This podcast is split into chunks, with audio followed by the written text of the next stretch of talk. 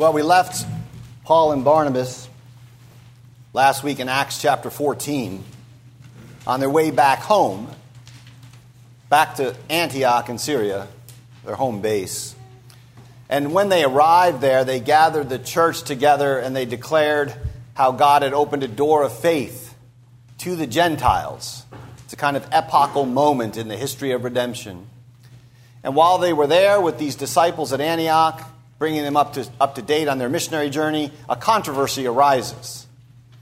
And this controversy leads to the convening of the first church council, the first general assembly, if you will, summarized for us in Acts chapter 15, which we will, Lord willing, look at in two sermons, the first of which will be this morning. This morning we'll make two points, which are there on the outline in your bulletin on page 5 the controversy and Peter.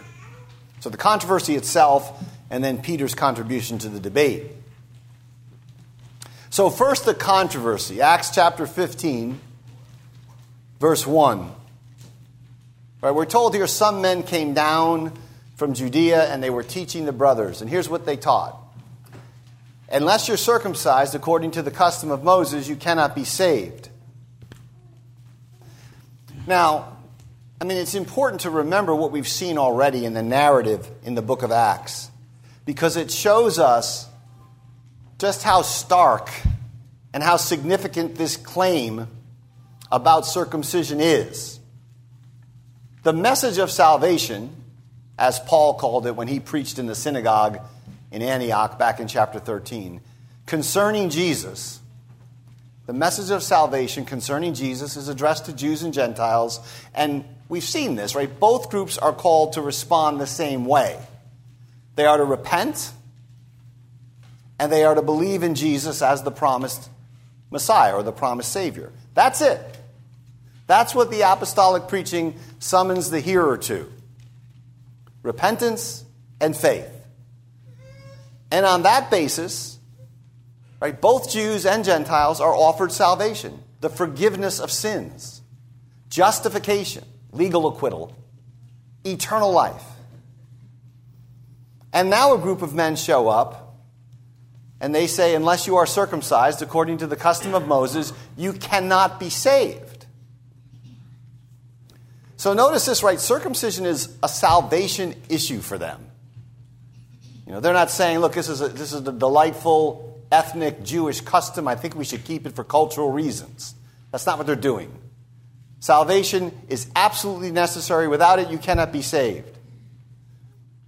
And we're told in the text that Paul and Barnabas had no small dissension with them.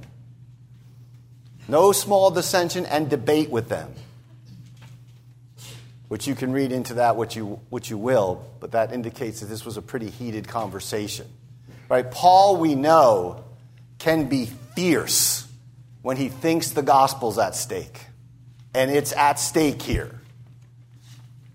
So what happens is the church up there in Antioch, this is Antioch in Syria, they appoint Paul and Barnabas and some others, some delegates basically, to go down to Jerusalem to the apostles and elders about this question. So notice what they do is they convene a council. This is a wise and judicious thing to do for lots of reasons. Right? For one thing, in many counselors, there's safety. And if there's one church, right? If there's one church you don't want one church in Antioch believing something about circumcision and another church in Jerusalem believing something different. If there's one church, she should seek public doctrinal unity and peace in the truth. It's a tall order. And if she's going to do that, then she should assemble her teachers and the relevant other people to come together and to deliberate. And in this case, of course, it's wise to go to Jerusalem. The apostles are there. Right? That's the mother church of Christendom. Now, there are also elders there, we're told. It's not just the apostles, there's elders. I mean, the Jerusalem church by this point is almost certainly a network of house churches, it's a collection of churches. And so the church has been doing just this ever since this council. And by the way, this council here in Acts 15, it dates to about 48 or 49 AD. So this is very early. Right, we have a whole chapter in our Confession of Faith, the Westminster Confession of Faith, called Of Synods and Councils. That's how important this is to our conception of the faith. Westminster Confession of Faith, chapter 31, paragraph 2 says this It belongs to synods and councils, ministerially, which means under the word, without, you know, without coercive force these synods cannot use any coercive bodily force, but ministerially, by the power of the word. It belongs to them, it says, to determine, not to weigh in, but to determine controversies of faith and cases of conscience. And our confession goes on to list numerous other matters which are proper for handling by synods, synods or councils.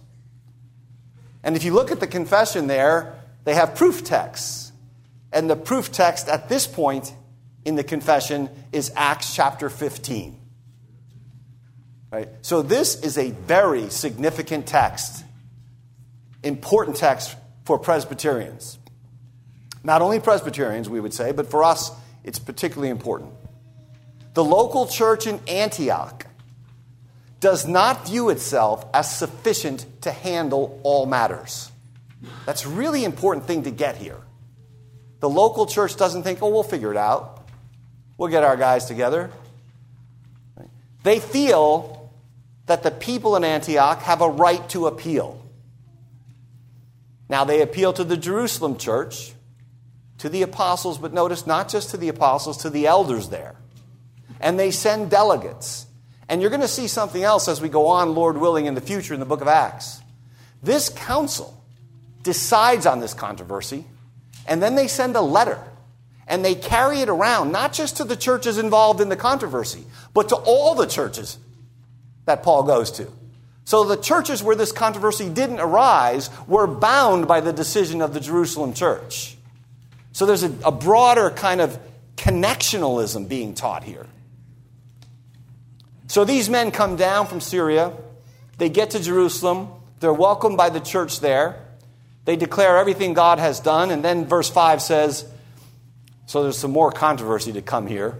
Some believers who belong to the party of the Pharisees, right, the good news is the Pharisees were becoming believers. The bad news is they're garbled on the glorious liberty of the gospel. So they rise up and they said, It is necessary to circumcise them and to order them to keep the law of Moses. I mean, after all, this is what God's covenant people have been doing for thousands of years. The other position, the one everybody in this room probably holds, right? The one Paul and Barnabas hold, that's the novel position. At least it appears to be so. It's necessary to do this. They have to keep the law of Moses. Notice, it's not, it's not merely circumcision, it's circumcision and keeping the Torah. It's a, it's a package deal. And here we have to remember that circumcision is a covenant sign which points to and requires a circumcised heart. It's not like you can detach circumcision from keeping the Torah. Circumcision is the sign that you're obligating yourself to keep the Torah, to keep the terms of the covenant. So, about this, then, about this controversy, the council in Jerusalem, the first council of the church, is convened in 48 or 49 AD. So, our second point then is to look at Peter's contribution here. So, again, Acts 15, verse 7 tells us again, after there had been much debate. So, you know, debate, vigorous debate, if it's about the highest things and not about second order things or petty things, if it's about the highest things, it's not a bad thing. In fact, if it's done in an orderly manner, under proper authority, as here, it's the way to deeper clarity, right? Iron sharpens iron. It's the way to refute error. It's a terrible thing to be left alone with your own thoughts, right? as a church or as a people. We need vigorous debate about the highest things. In other words, synods are ultimately about the defense of the flock, they are about the truth. Right? They're not about defending our position. They are about getting to the truth with the rest of the saints. So, after much debate, Peter stands up and he addresses the assembly. It's a great act of decorum, I think, and humility on Peter's part, because Peter is the apostle who first opened the gospel up to the Gentiles. In many ways, he's the first among equals. He's a preeminent apostle. He could have short circuited things, right? He, knew, he knows what he's about to say before the debate even starts. But he lets the debate run its course, and then he stands up. And he says, Brothers, you know. So this is something everybody knows. He's not speculating. Brothers, you know, you know that in the early days, we're in the early days, but he means even earlier, you know, back in the 30s. In the early days, you know, God made a choice among you that by my mouth the Gentiles should hear the word of the gospel and believe. So he's reminding them, I received this vision. I was sent to Cornelius' house. Right? We, we read all of this, we saw all this back in Acts chapter 10. And he continues, God who knows the heart bore witness to those Gentiles. You'll remember, even before there was a verbal confession of faith in Acts 10, while Peter was speaking, God who knew their hearts showed his divine approval by pouring the Holy Spirit out on the Gentiles, he says, just as he did to us. In other words, there was a Gentile Pentecost in Acts 10, just like there was a Pentecost on gathered Jews in Acts 2. So think about this the implications of this for the unity of the church. There are all sorts of um, systems of thinking in Christendom which end up with either two plans or two tracks or two tiers or two of something between God and his plan for the Gentiles and his plan for Israel. They want to slice this and dice this up in some sort of way. But think of the implications of the gift of the Spirit for the unity of the church against any conception that there are two kinds or two tracks of Christians. They're enormous. The Jews received the Spirit at Pentecost, and God gave the same Spirit to the Gentiles. Why is this so significant? Well, because the Spirit is God. The gift of the Spirit is the gift of God Himself. It's the gift of God's own life. It means we are brought by it into communion with the Holy Trinity. Right? One of our hymns calls the gift of the Spirit the best of all donations God can give or man implore. Right? The, the, the Father who gave the Son, with the Son, through the Son, gives the Spirit. So here's the question, right? What could Gentiles possibly lack? They have the triune God indwelling them through the Messiah's mediation. Peter says they got the same spirit we got. So they are, with their Je- Jewish brethren, heirs of God, joint heirs with Christ. If you're an heir of God and a joint heir with Christ, can there be any hierarchy or second class citizens?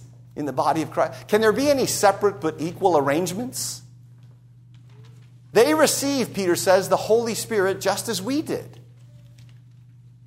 Listen to what Paul can say later to a Gentile church in Corinth, a Gentile city. He says this All things are yours, whether Paul or Apollos or Cephas or the world, or life, or death, or the present, or the future. All things are yours. You are Christ, and Christ is God's. It's earth shattering stuff. This is what it means for you, Gentiles, to possess all that God promised. Because in Jesus Christ, all the promises of God are yea and amen. A simple way to put this is if you possess Christ, you possess everything. Right? If you possess Christ, you possess everything. So God gave them, those Gentiles, the Holy Spirit, Peter says, just as he gave it to the Jews. And he continues, now listen to how radical this is. Maybe not to us, but I'll, talk, I'll address that in a minute. And Peter continues, he made no distinction between us and them. I hope you are hearing the glory of the gospel in this stuff. The whole history of Israel is predicated in many ways on distinctions. right? Laws and distinctions between Israel and the nations, between Jew and Gentile, between clean and unclean, between who has sanctuary access and who doesn't have sanctuary access. Gentiles were welcomed sometimes, but it was generally assumed that they'd have to become Jews. They'd get circumcised, they'd keep the Torah. One thing is certain everywhere you looked, there were distinctions. Right? The Gentiles were unclean. And then God gives the Holy Spirit. The Holy Spirit is the highest gift, higher than the land, higher than the temple, higher than the Torah. It is the divine gift before the Gentiles even ask for it, before they even profess faith. That's God Himself through the Spirit making no distinction no church relevant distinction. No distinction in the realm of salvation. No distinction in the realm of piety or inheritance or communion with God. No distinction between them and us. So, verse 9 continues He made no distinction between them and us, having cleansed their hearts by faith. You know what this means? This means that you are no longer unclean you no longer lack some sort of priestly qualification for worshiping the God of Israel in the highest and holiest places. The, these, un, these cleanness laws, which were meant to separate Israel from the nations, are broken down. You've been purified not only ceremonially, but in the deeper moral cleansing of the heart, and now you have access to God who Himself dwells in you.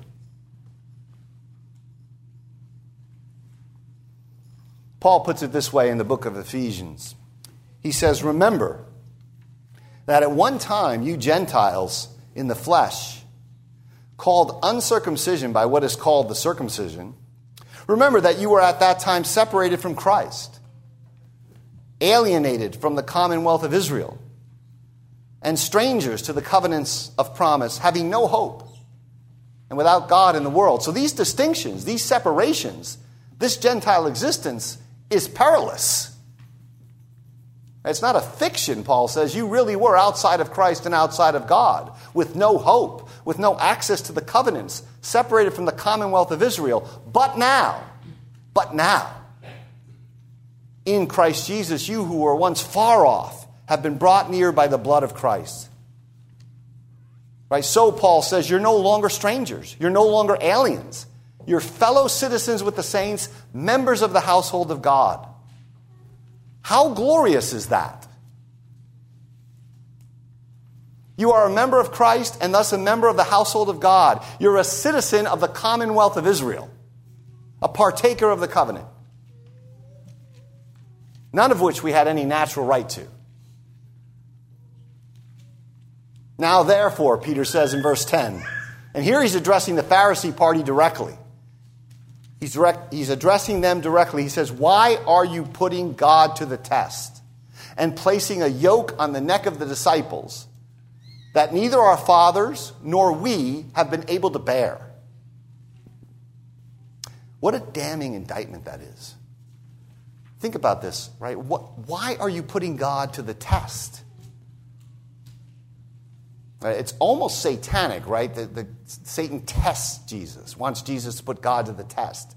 This insistence on circumcision and keeping the Mosaic law is not a minor error, it's a provocation of God Himself.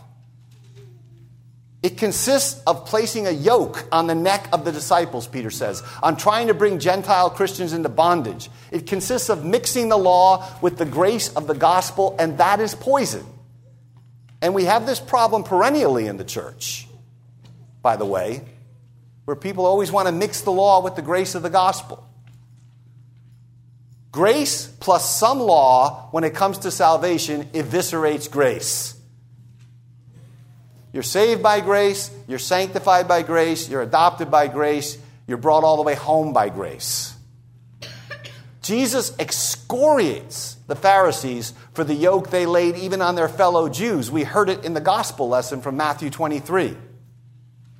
And these Pharisees here in our text, though they are believers now, they're still clinging to these old ways, right? They, they haven't fully embraced the, the new wine and the new wineskins in the gift of the Spirit. And remember that passage in the gospel.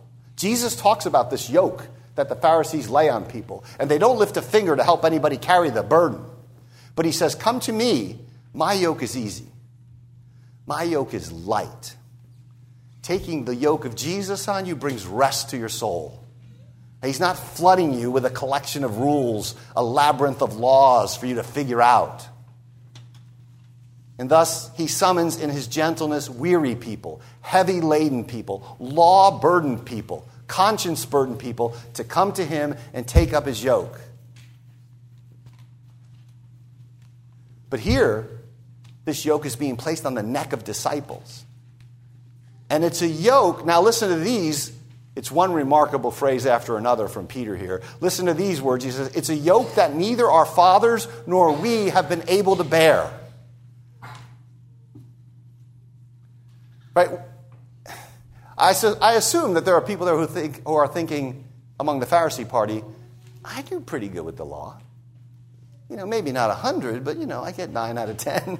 I, get, I do, you know, people think they do pretty well on this stuff. Peter says the yoke of the Torah is a yoke that neither we nor our fathers have been able to bear. Uh, one can imagine how this sat with the Pharisees. Like Peter is saying, we historically as a people, it's a 1400 year experiment. We have perpetually broken the law. Have you not read the prophets? We've been sent into exile precisely because of our law breaking. Our nation rejected and was implicated in the killing of the Messiah precisely because we did not uphold the law. Circumcision and its consequent obligation to keep the law is not a burden we Jews have been able to bear.